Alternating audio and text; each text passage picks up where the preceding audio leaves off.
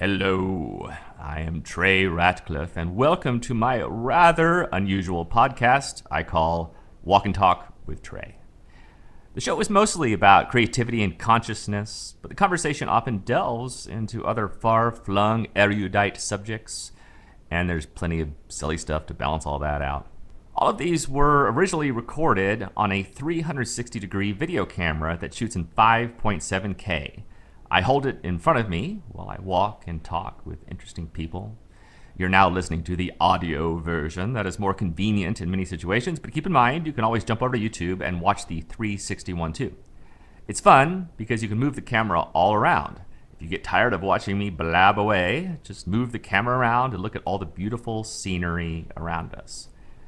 Note that the show is ad free. If you like it, then I have something fun you can do.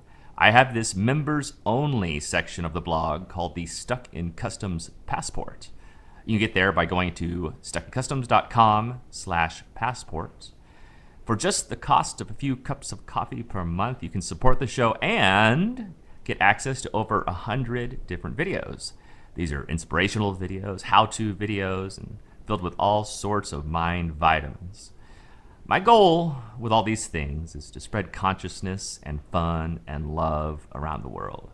Maybe that sounds silly to you, but I hope it doesn't. Anyway, please come subscribe. I appreciate you. Okay. Hello, I'm Trey Ratcliffe. Welcome to season 10, episode 3 of Kevin Kelly on the Camino Questions for Him. We are not still sure of a, of a name for this show, but we did map out the first 40 seasons of it with 10 episodes each.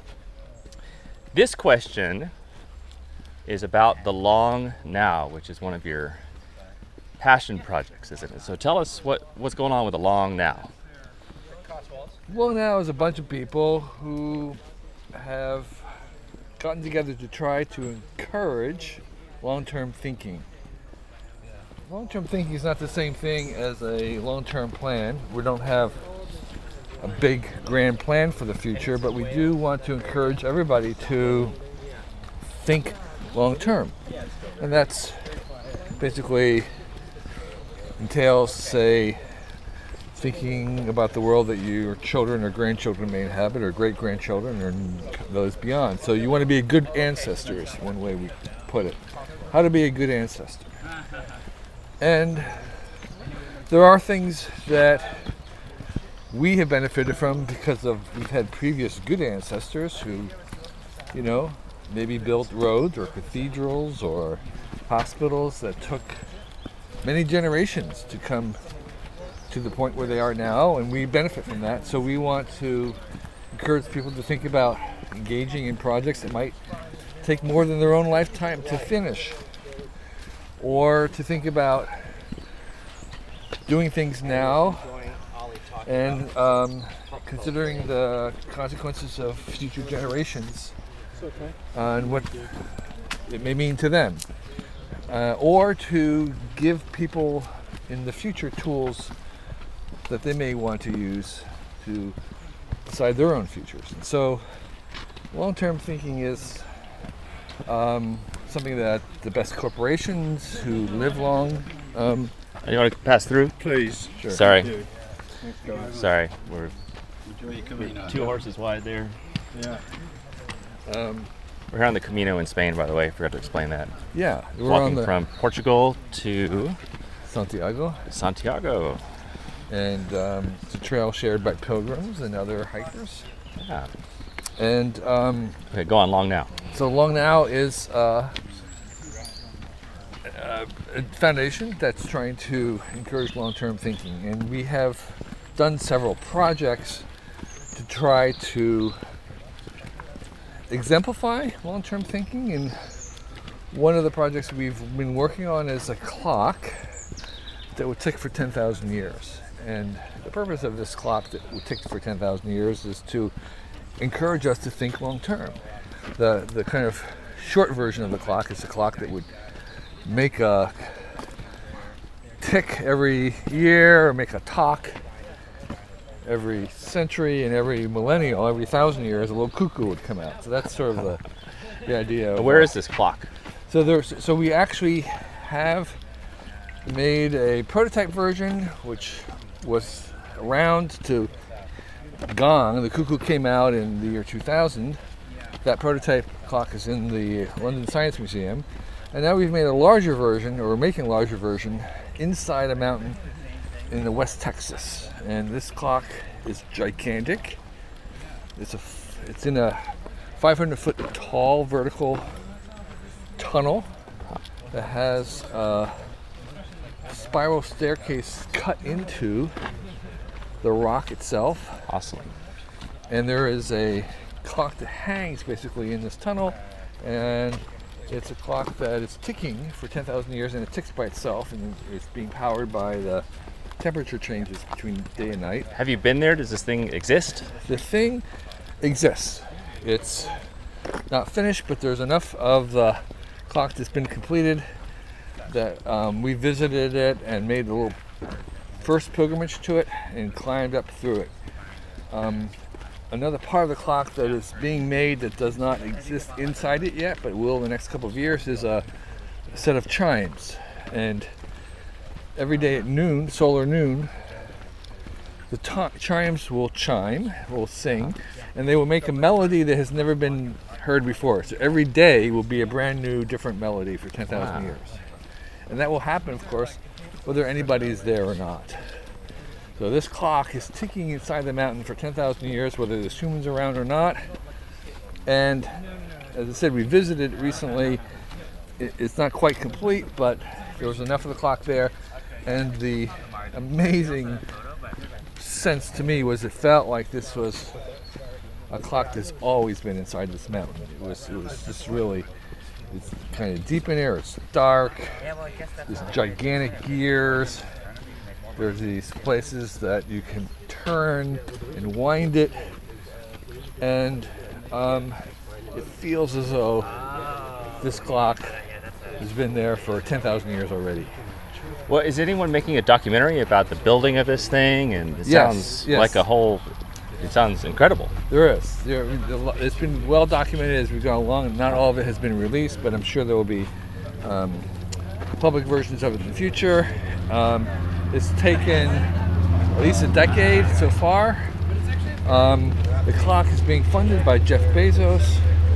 He basically owns the clock, this this particular clock, and he has committed it for to have public access eventually. That there would be ways for the public to visit it, but it's very remote. There's no roads to it, and so the the imagined future is that there will be. Uh, it, it'll take two days. You'll have to hike in to the base of the clock. It's in a remote part of Texas, and you'll have to hike in, and there'll be a, a doorway at the bottom of this mountain, and you like you know like in the lords of the ring you kind of enter into the cave. You go through some doors that keep the air out. They're, they're, they're airlocks and that's to prevent dust from building up on the clock and to keep out critters and bears and bats. And you go through these airlocks and then you begin and there's totally dark inside there's no electricity but at the when you reach the vertical shaft there's a tiny little light way up there and you begin to climb up these stone steps in a spiral all the way up. And as you climb up more and more, you begin to have more light and you begin to realize that there's a clock there and you see all the mechanical stuff.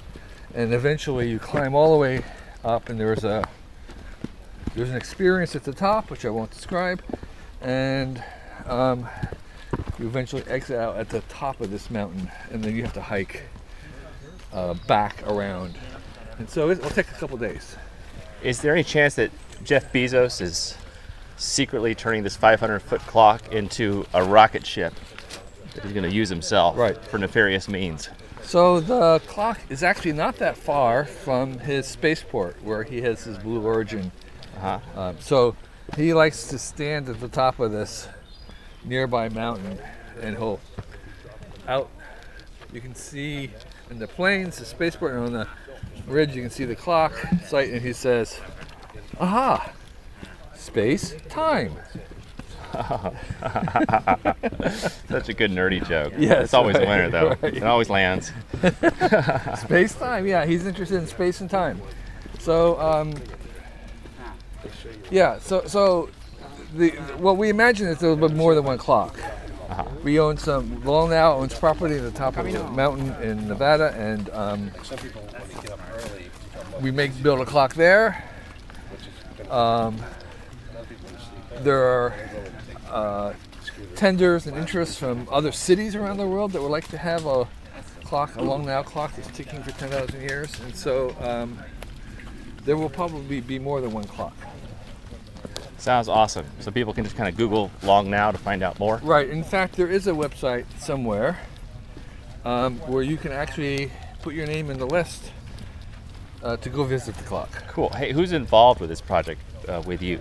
So the clock was designed by Danny Hillis, a supercomputing genius. I mean, he, he, he invented um, It must be this way. I don't know where those guys are going. He uh, he invented um, parallel processing, so he's uh, a technical inventor. He designed the clock. It was his idea, um, and uh, Stewart Brand and he and I and others founded this foundation to help build the clock and think long term. So Stewart Brand is another person involved. Uh, Peter Schwartz, the futurist, is involved. Um, on the board, we have some other interesting people. David Eagleman, who is a um, neurobiologist. I know Eagleman. Yes. Good guy. Um, and Esther Dyson, the uh, pundit, dig- the um, tech pundit. So there was a bunch of interesting people. Um, have, I've not mentioned them all, but there are others. And uh, we're we have other projects. We have um, we're interested in long-term digital storage. How do you store all the valuable information in the world over long-term time? How, how do we be responsible about keeping the information so we don't have the Library of Alexandria syndrome where it all disappears because they're on floppy disks and nobody can read floppy disks. And so Wait, I have an idea. Let's save this enticing intro for the next episode. okay, How so- do you store the world's information in sort of a permanent way?